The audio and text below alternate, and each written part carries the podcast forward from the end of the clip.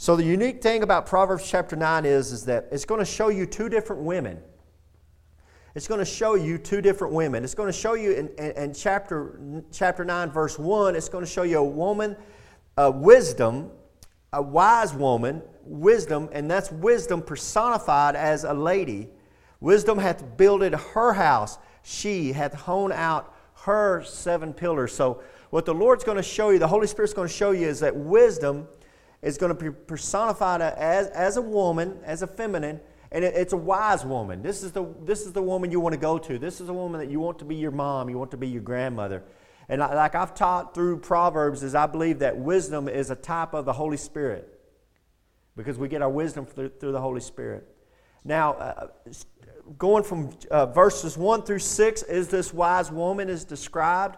And then go, picking it back up at uh, chap, uh, verse 13 to verse 18 is going to be the foolish woman. Look at verse 13. A foolish woman is clamorous, she is simple, and knoweth nothing. So we're going we're going to contrast those two women because the Bible contrasts them and you get to know them. But squeezed between these two women are verses 7 through 12. And I want to start out at verse 7. And we're going to go through these verses, verses 7 through 12, and we're going to glean what we can glean out of those. And then we'll come back and we're going to do a major contrast between the wise woman and the foolish woman. And that foolish woman is going to remind you of a lot of women in America. It's going to remind you a lot of the women that you see on your TV screen. But let's go back up to verse 7. So let's start up at verse 7. Wade's already prayed for us, so we're ready to go. So let's get right into it. He that reproveth the scorner getteth to himself shame and he that rebuketh a wicked man getteth himself a blot. What the Bible says is when you go to try to straighten out somebody who's wicked, you try to straighten out somebody who's a scorner, who laughs and mocks us, you're going to get a blot. They're just going to make fun of you. They're just going to hate you. They're going to try to do something to you. They're going to be mean to you. And, and some places they'll try to kill you.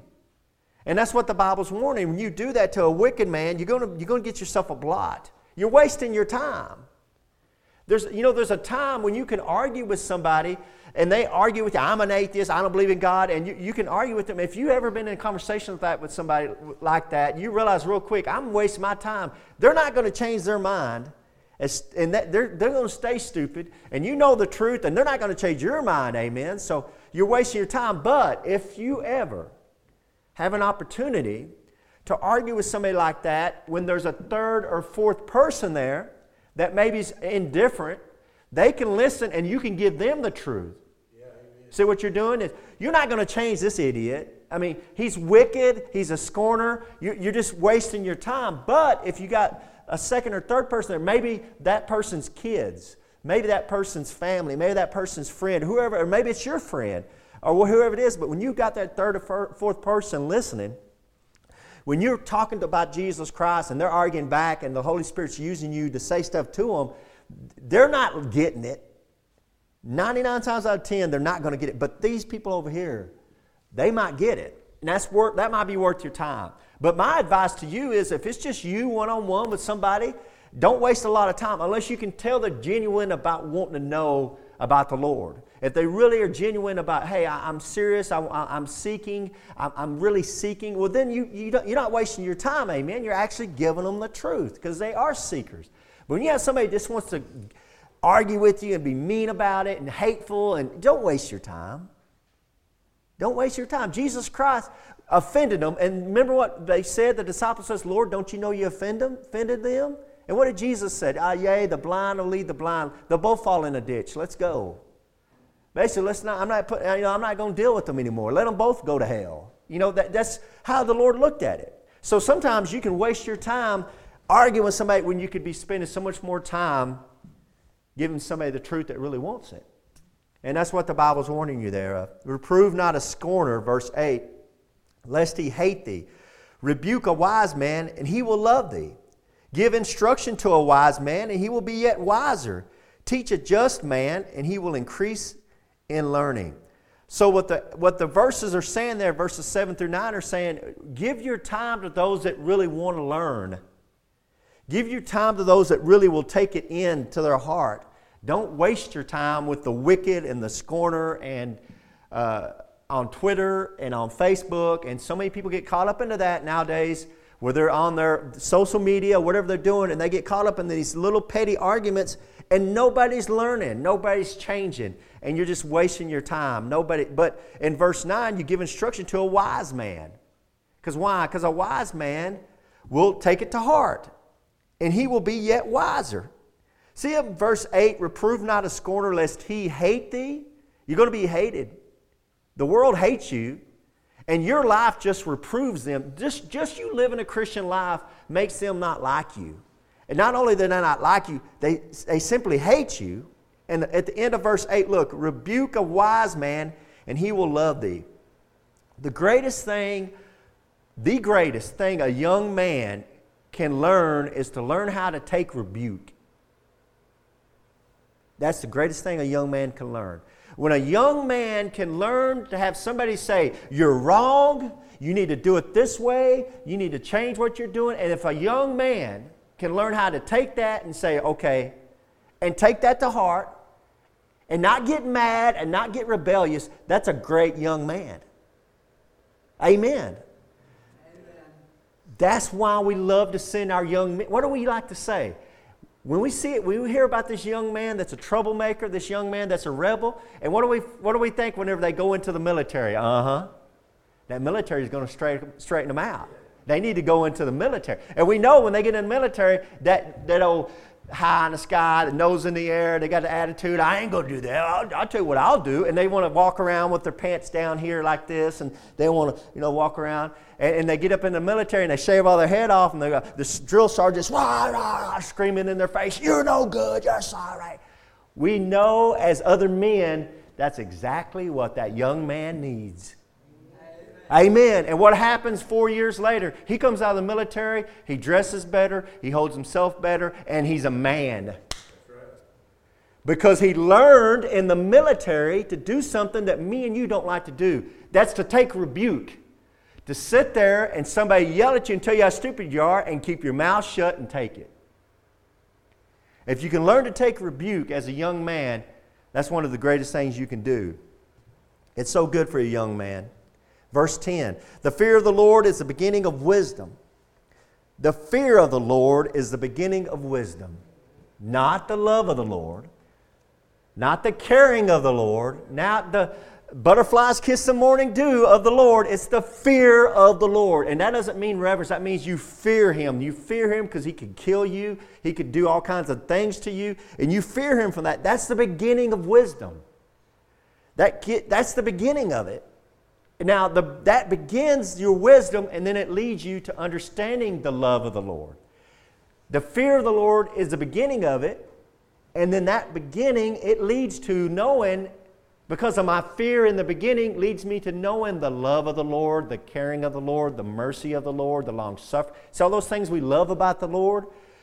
You got to have the foundation. Your main foundation can't be the love of the Lord. Your main foundation should be the fear of the Lord.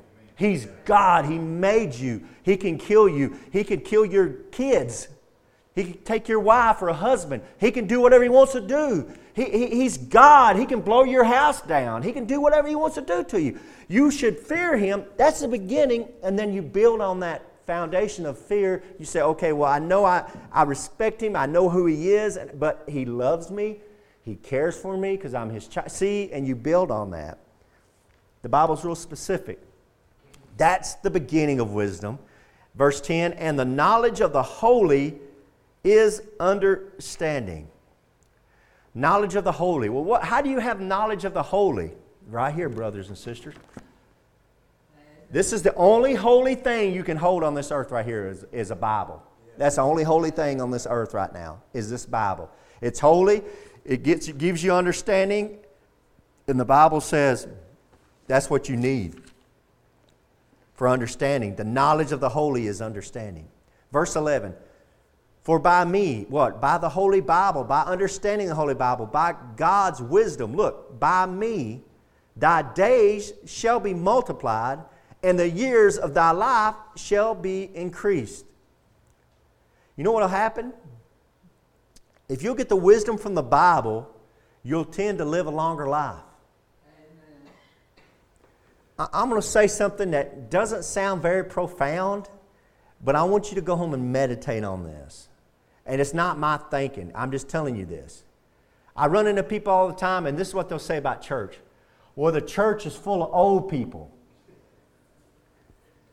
And I've thought about this, and I meditated on it, right? Because there's some old people in here that, if you want to admit it, I don't know if you want to or not. But there's some old people. Meditate on that. yeah, the church is full of old people. The Bible says you're going to live old if you serve the Lord, read His Bible, do His commandments, honor your father and your mother. Church sure is full of a bunch of old people, isn't it? Yep. They haven't figured it out yet, have they? Might be full of old people because the Lord's keeping them old. You ever looked into rock and roll guys? Most of the rock and roll people, they don't live old. They die very young. And I know there's some exceptions to that rule, like Mick Jagger, who looks like he's 80, running around still trying to be rock and roll. But most of the rock and roll people die young. They die young. And there's a reason for that. Guys, if you want to live old, serve the Lord. I, I really believe that. Serve Him. I mean, not just be a Christian. I'm not talking about just I, am a Christian. I'm saved. Yeah, we're, amen, you're saved. But serve Him. Serve Him. Produce some fruit. Produce some fruit. Because remember what the parable is. The husbandman goes by, he sees the fruit tree, he says, There's no fruit on this tree, cut it down. And the gardener says, No, no, no, let, give me another year. I'm going to put dung around it. I'm going to dig around it. I'm going to put dung around it. Give it another year. And if you come back and it hasn't produced something, then we'll cut it down. You know what that's a type of? That's the type of a Christian. And God comes by, the Father comes by and says, There's a Christian and they're good for nothing. There's no fruit. And the Holy Spirit says, No, let me bring in some stuff into their life. Dung. I'm going to bring a lot of dung into their life and really mess them up and see if I can get them going, get them started, get it to produce some fruit. And then if not, then you can cut it down. That should worry you. The fear of the Lord is the beginning of wisdom. So you want to, as a Christian, produce fruit. Why? When you produce fruit, it's harder for God to cut that tree down. That's why it bothers me that Joanna Edwards, that April Moore, these people that serve the Lord have been given cancer. That, don't, that, that, that bothers me. Because these are people serving the Lord. I'm like, Lord, that's a good fruit tree. And you got Christians over here that are doing nothing. They're not producing any fruit. But you decide to come over here to this very, very fruitful tree and give it a disease. Now, I don't question the Lord in that sense of why, Lord, but I mean, uh, seriously, you wonder, Lord, is your will be done? Amen? We, we talked about that Sunday. Lord, your will be done, not mine, because my will doesn't say that. We got to just bow down to the Lord and, and, and understanding. Verse 12, if thou be wise, thou shalt be wise for thyself, but if thou scornest, thou alone shalt bear it. What that verse means in verse 12 is it's saying whether you're a wise man or you're a scorner, you're going to have to live with it and bear the consequences. So if you learn to be wise, where you're going to be wise for yourself, in other words, it's helping you, it's going to make you better. And if you're going to be a scorner, where you're going to bear the consequences. Either way, guys, we, we, we have to stand on our own two feet. Husbands and wives, you can't be just clamoring on and hanging on to your wife or your husband. You know, you got to be on your own two feet serving the Lord. The Lord's not going to put you and say, okay, come up here as a married couple and I'm going to judge you two. The Lord's going to come up here and say, I want you, you, stop looking at your wife, come up here. And I'm going to judge you at the judgment seat of Christ. We're going to have to stand by ourselves, guys, and answer.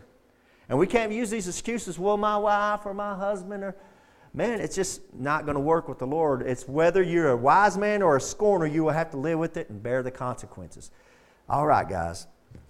Let's go back to verse 1. And we're going to look and compare and do a contrast of the wise woman and a, a foolish woman. And start, we're going to compare from verses 1 through 6, and then we're going to compare verses 13 through 18. So let's read verses 1 through 6 together. Let's read through the whole verses 1 through 6. Wisdom hath builded her house she hath hewn out her seven pillars. She hath killed her beasts. She hath mingled her wine. She hath also furnished her table. She hath sent forth her maidens.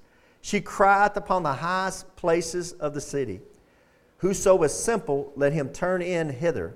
As for him that wanteth understanding, she saith to him, Come, eat of my bread, and drink of the wine which I have mingled.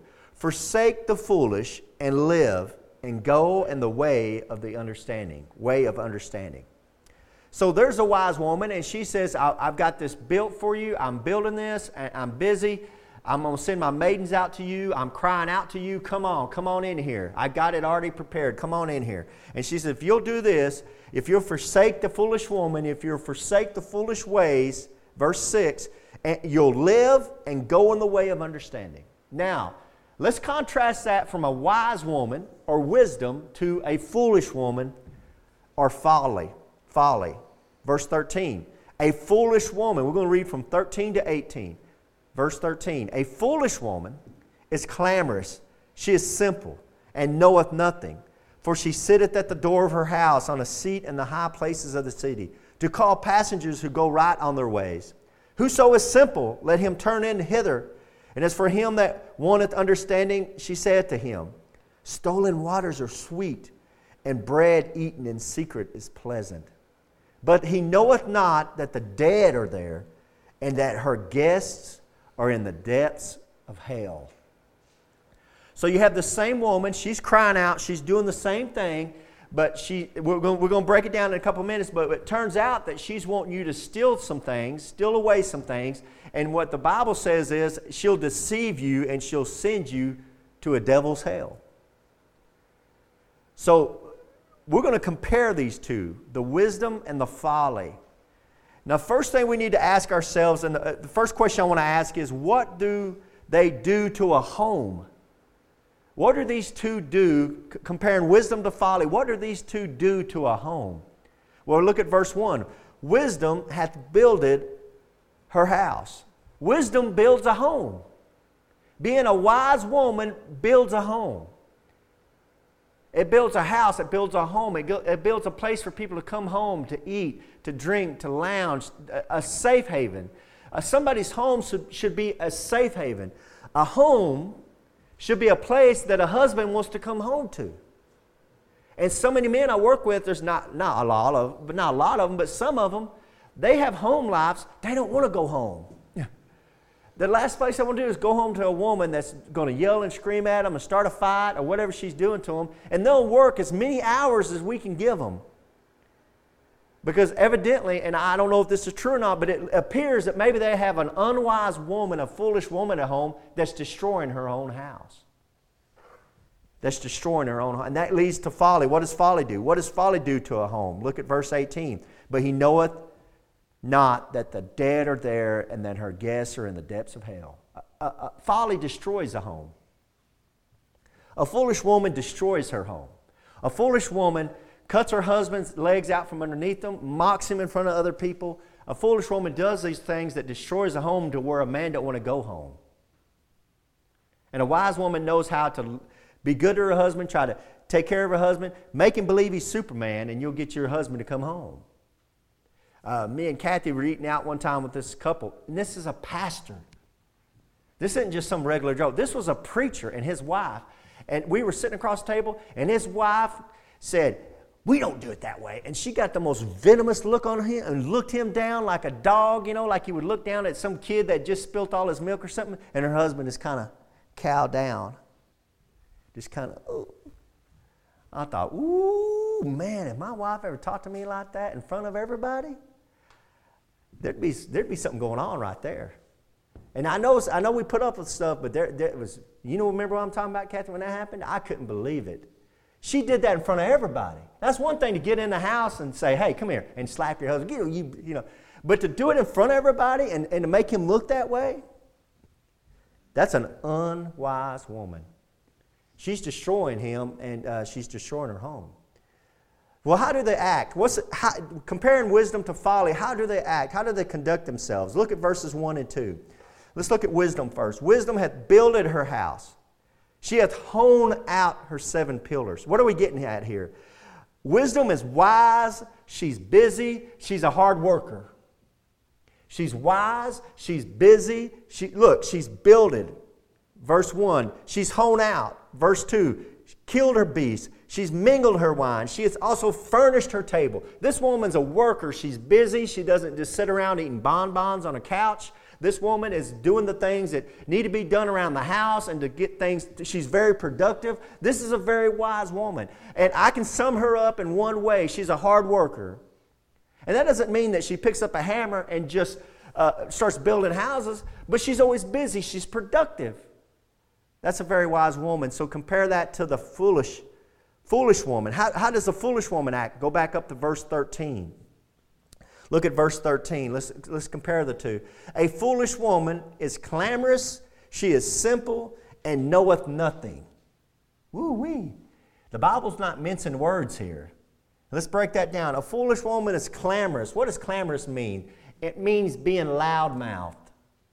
She's a loudmouth. She's a loudmouth. You ever been around women like that? Man, there's nothing worse than that. I'm not trying to pick on the women in here tonight, but that's just that's where the Bible's leading us. Amen. Maybe that's why I'm so excited to teach on this. Say what, Brother Raymond? Yeah, a foolish woman is clamorous. It means she's loud mouthed. She's simple. She's shallow. She's shallow. And knoweth nothing. She's stupid.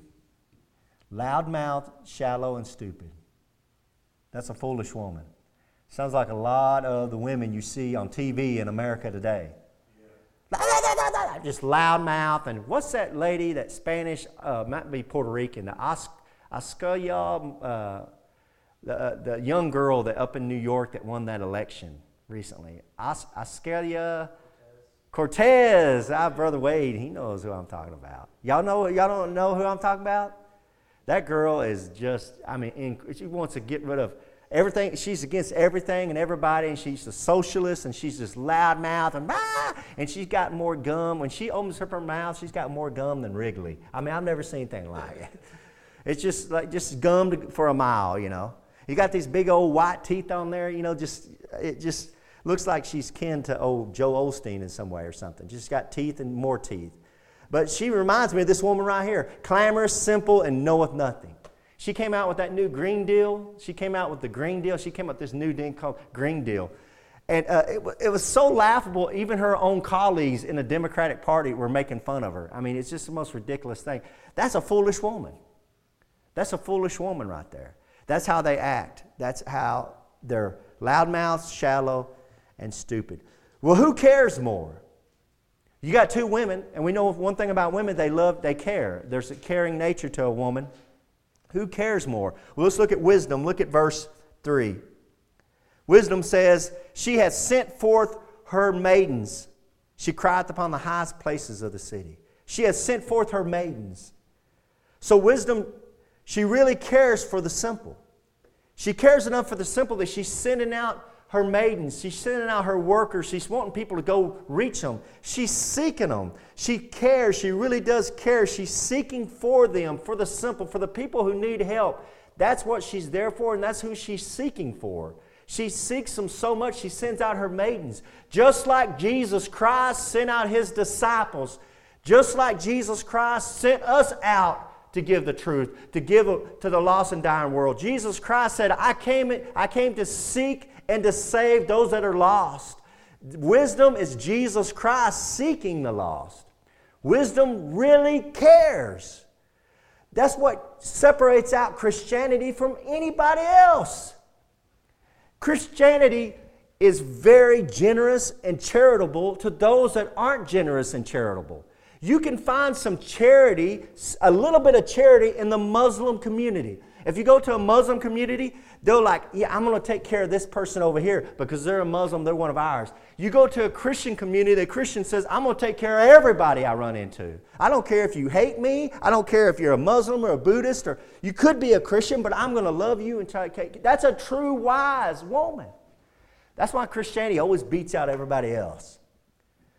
Because we have the truth, and the truth has set us free. Folly doesn't care. Look at verse 14. For she sitteth at the door of her house, folly does, the foolish woman, she sitteth at the door of her house on a seat in the high places of the city. She's not out seeking.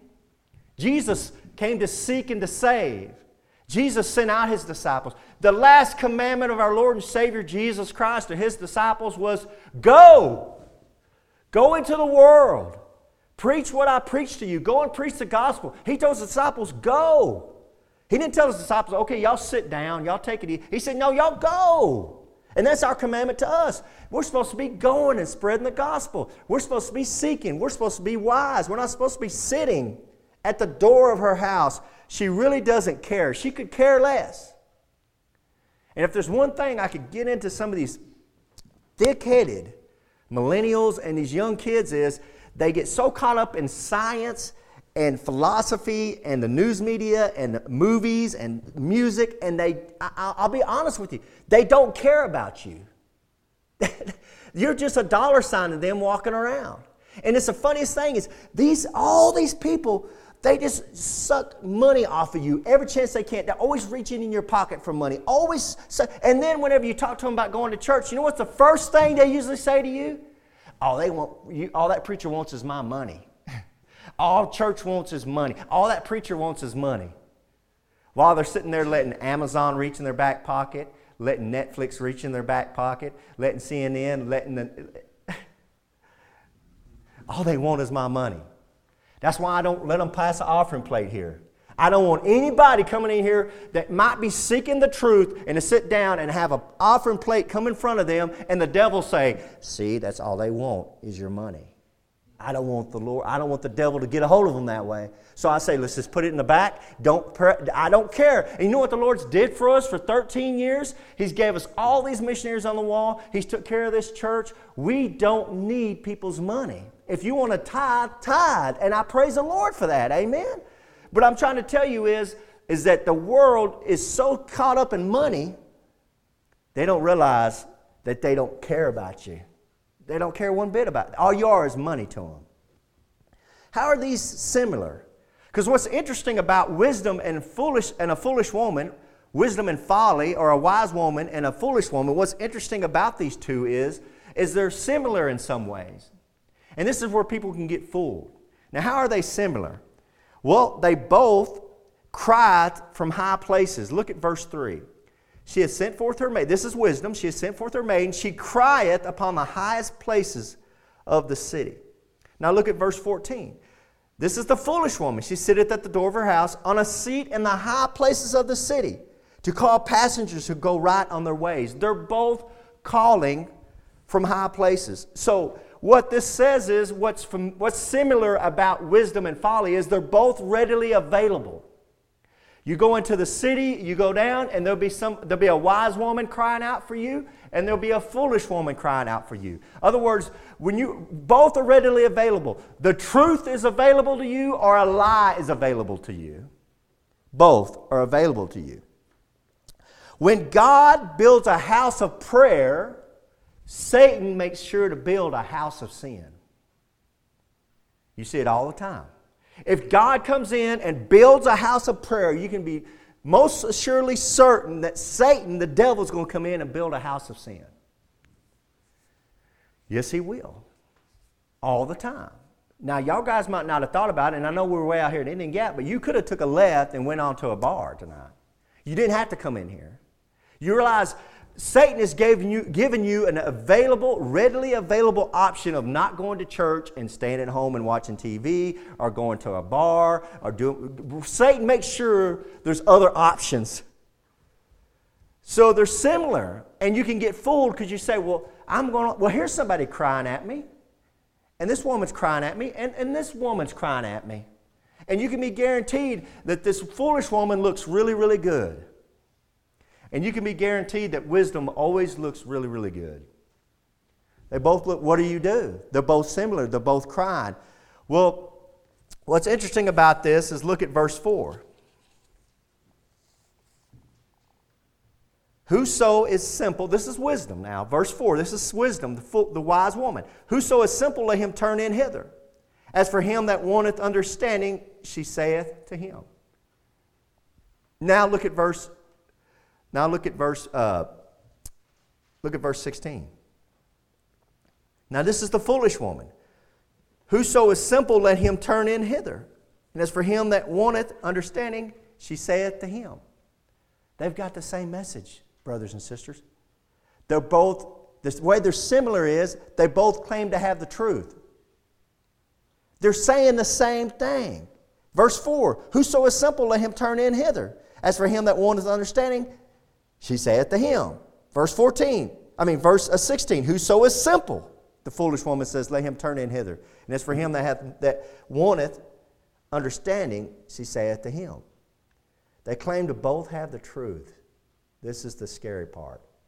The scary part is they're going to both look the same. You can be assured the devil's going to make sin look as good as he can. And we know the truth, wisdom, why, being wise always looks beautiful. Amen. A wise woman doesn't have to dress up and have to uh, put on a low cut dress and does she looks beautiful just the way she is because she's holy. And holiness and purity always is beautiful. Amen, amen.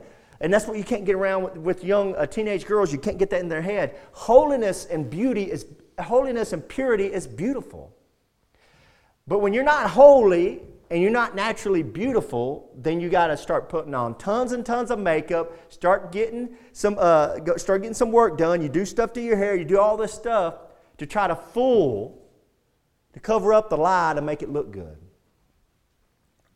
So you, you can just be rest assured that they're both going to look good, and they both claim to have the truth. They're both saying the same thing. Well, how does the message differ? The question is, well, how does the message differ? Well, Let's go back up to verse 5. Here's the message from the wise woman.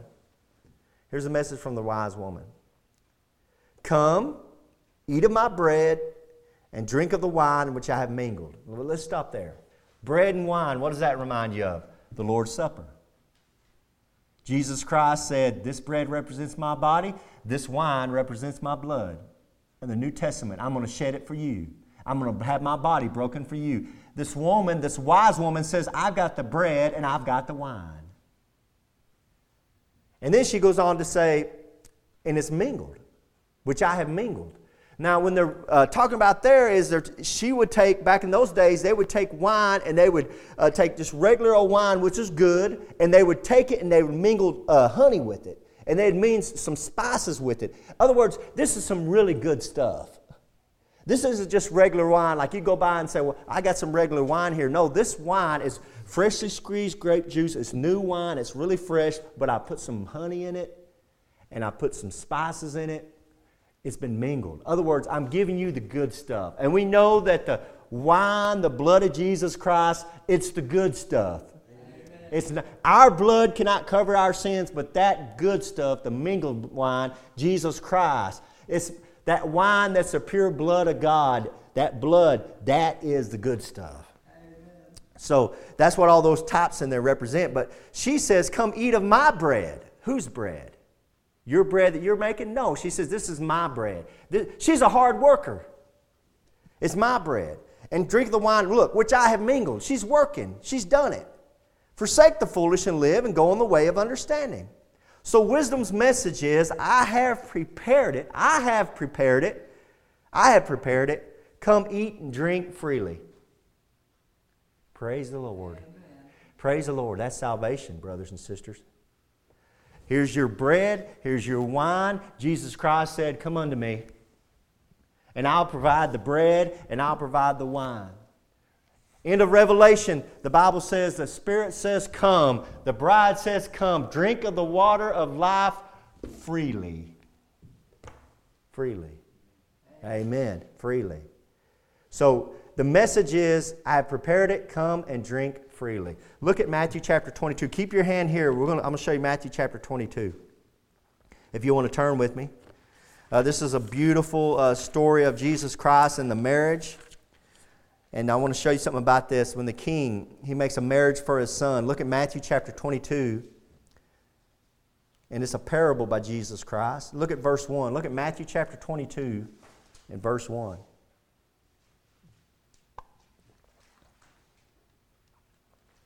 And Jesus answered, spake unto them again by parables, and said, The kingdom of heaven is like unto a certain king, which made a marriage for his son, and sent forth his servants to call them that were bidden to the wedding, and they would not come.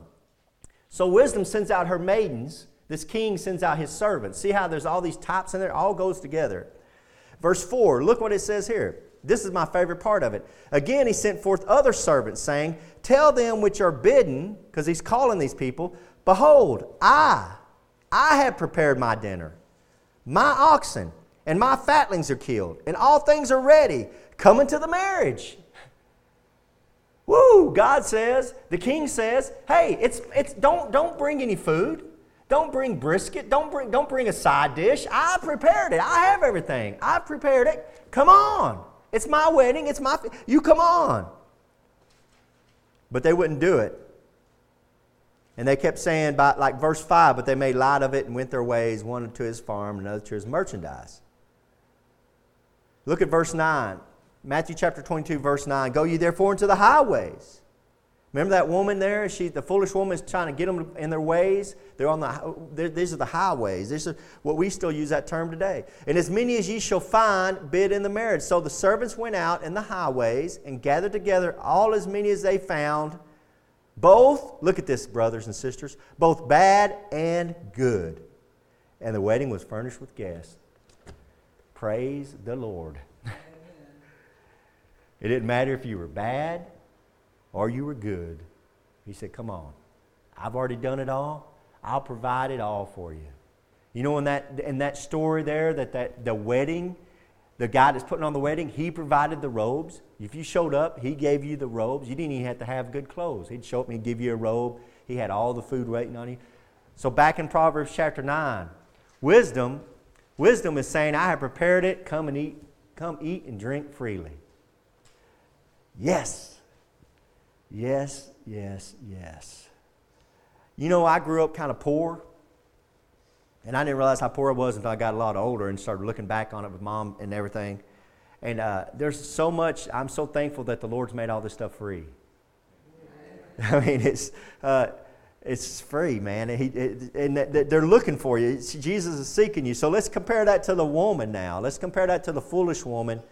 Look at uh, Proverbs chapter 9. Look, look down at verse 17. So here's her message.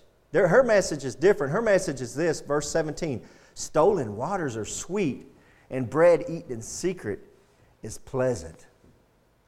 So her, the, the foolish woman's message, folly's message is let's steal someone else's hard earned water and food and eat it.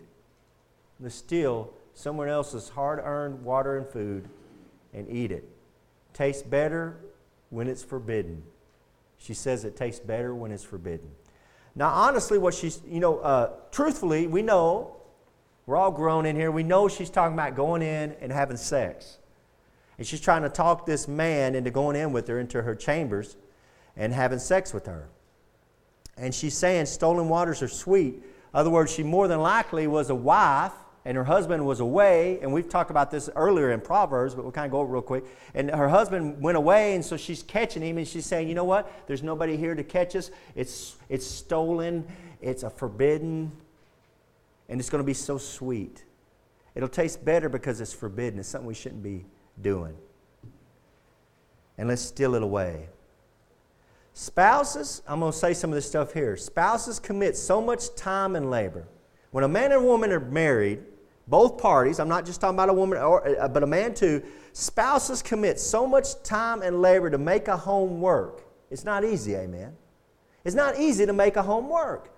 Spouses commit so much time and labor to make a home work. When a spouse cheats, that labor and time are stolen by someone else.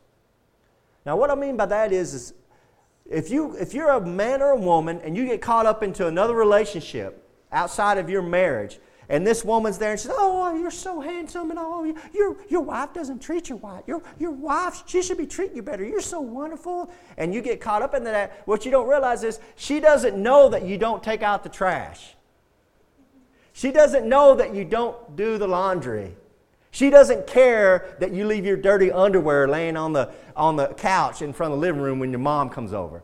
She doesn't know that you're a pig Because it's just the stolen waters, it's just the stolen bread, it's just a moment, it's just a. That's why it's so wicked. And that's why it's so easy. Because these people, they'll, they'll sneak away and then they'll, they'll, they'll do this, uh, uh, they'll have this adulterous affair and they'll think, oh, he's so wonderful. Or he'll think, oh, she's so wonderful. And he doesn't know that she's a pig too, you know.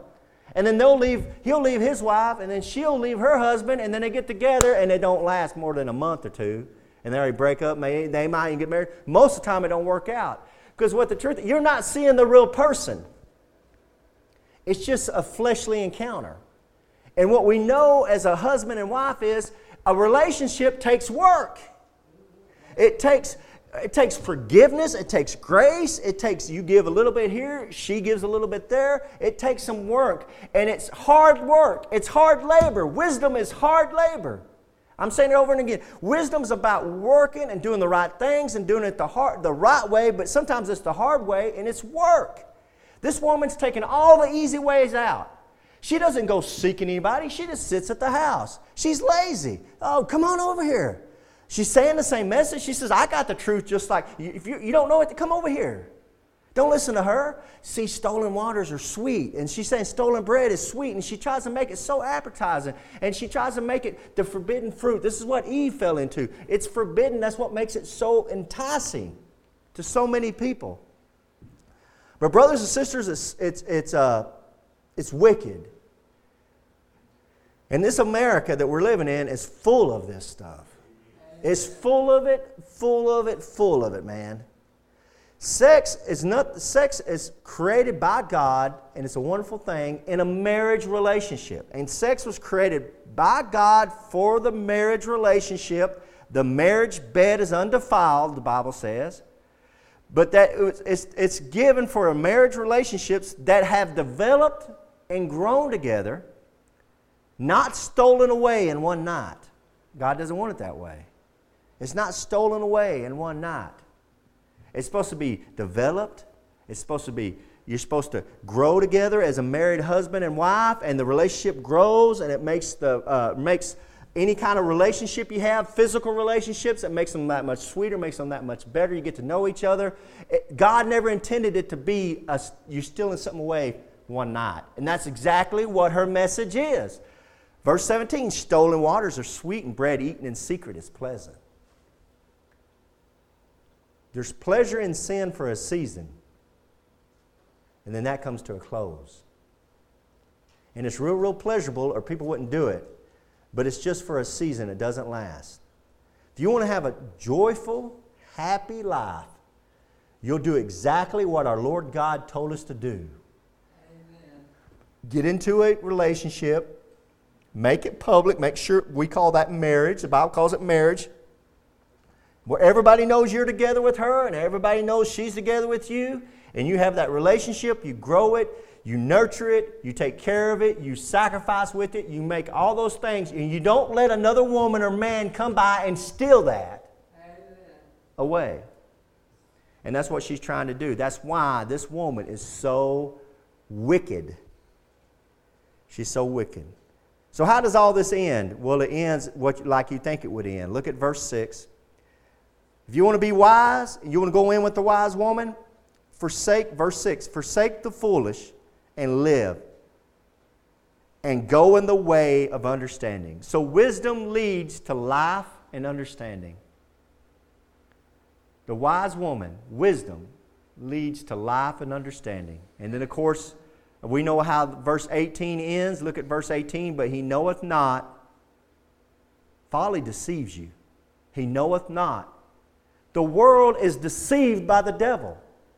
That woman is dressed like a slut up there that's hollering at him. Oh, don't, she's, don't, you want me. Look at me. Look how I'm dressed. Look at me. Come on, it's sweet. It's, it, will be, it'll be wonderful. You, nobody will have to know about it. And, and she's trying to steal him away, and she's deceiving this guy, but he knoweth not that the dead are there.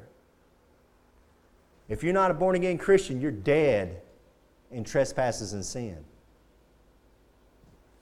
The dead are there, and look, and that her guests are in the depths of hell. You know what I read in verses 1 through 6? I read a old, wonderful, godly, grandmother that would work and get up and take care of her husband and take care of her family. And we all, a lot of us in here have had grandmothers like that, that we would love to go over to her house because she was so caring and kind and would fix stuff for us and set us down at the table and fix us some of the most wonderful meals. And she was so loving. That's wisdom. And verses 13 through 18, that's the way the world lives. And at the end of verse 18, it says that her guests, you never feel like you're part of a family. You never feel like you're part of this, this group. All you are is a guest, and you're all living in hell. I want to be part of a family. I want to walk in and them say, There's my brother. And somebody come over and hug me like a brother. I don't want to be over some whore's house and she treat me like a guest. The world's got caught up in that, and they're dead, and they're in the depths of hell. So, in closing, folly deceives and leads to death and hell. Pretty simple.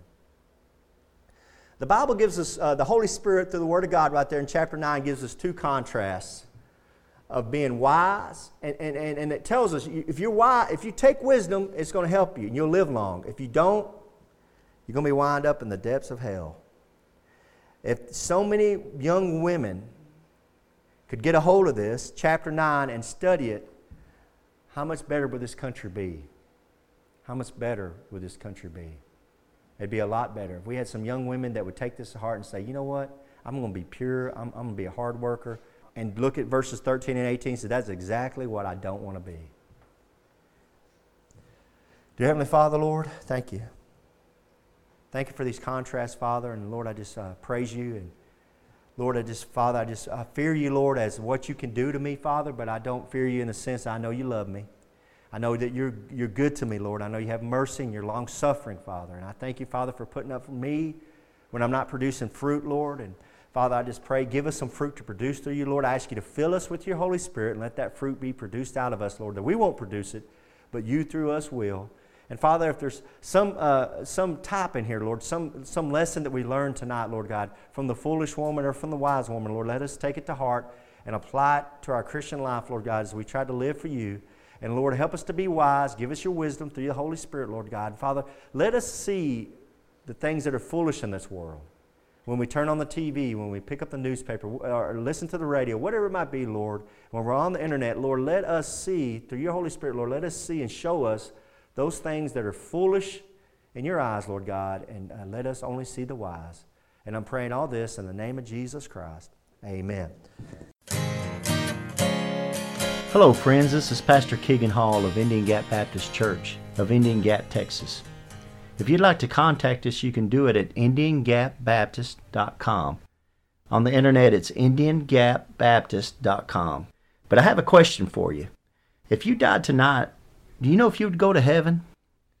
You know, if you're not sure, let me show you a few verses out of the Bible so you can know if you have eternal life. The Bible says in 1 John chapter 5 verse 13, "These things have I written unto you that believe on the name of the Son of God, that you may know that you have eternal life, and that you may believe on the name of the Son of God." So that verse tells us there that you can know you have eternal life. And I want to show you how you can know that. Jesus Christ talked in John chapter 3, verse 16, and most people have heard this verse For God so loved the world that he gave his only begotten Son, that whosoever believeth in him should not perish, but have everlasting life. That's an amazing verse, of course, talking about how God gave Jesus Christ as a gift to the world, but verse 17 and 18, he went on to say something interesting. For God sent not his Son into the world to condemn the world, but that the world through him might be saved. So the whole reason Jesus Christ came into this world was to save you and to save me and you. But in verse 18, he says something that's amazing. He says that he that believeth on him is not condemned. He's stressing a faith. It's putting your faith into Jesus Christ. But he says there in verse 18, But he that believeth not is condemned already, because he hath not believed in the name of the only begotten Son of God. So he says you're condemned already if you haven't believed in Jesus Christ. It's not like you're going to go to heaven and you're going to stand before God and you're going to have God put your good deeds on the scale and your bad deeds on, on the other side of the scale and He's going to weigh it. And if you've been a good enough person down on this earth, that He'll let you into heaven. It doesn't work that way. Jesus Christ is real explicit here to say that you're condemned already. You need a Savior right now. The same chapter down in verse 36, it says, He that believeth on the Son hath everlasting life. It goes back to a believe, putting your faith in Jesus Christ as your Lord and Savior. But the verse continues, And he that believeth not the Son shall not see life, but the wrath of God abideth on him. See, it's going on right now. You need a Savior right now. You need to be saved from a devil's hell. Paul sums it up real good here in Romans chapter 10, verse 9 that if thou shalt confess with thy mouth the Lord Jesus, and shalt believe in thine heart that God hath raised him from the dead, thou shalt be saved. It's putting your faith in Jesus Christ from the heart. For with the heart man believeth unto righteousness, and with the mouth confession is made unto salvation. It's very important to confess Jesus Christ because the mouth shows where the heart's at. And in verse 13, he sums it up For whosoever shall call upon the name of the Lord shall be saved. So, friends, as simple as just bowing your head and saying a prayer, something like this Lord, I know I'm a sinner. I know you died on the cross for my sins. I believe you can came up from the grave and are alive right now listening to me. I invite you into my heart to save me. Please save me, Lord Jesus. Amen. If you prayed something similar to that, we'd love to hear from you. You can contact us at IndianGapBaptist.com. And God bless you, and until next time. Casting all your care upon Him.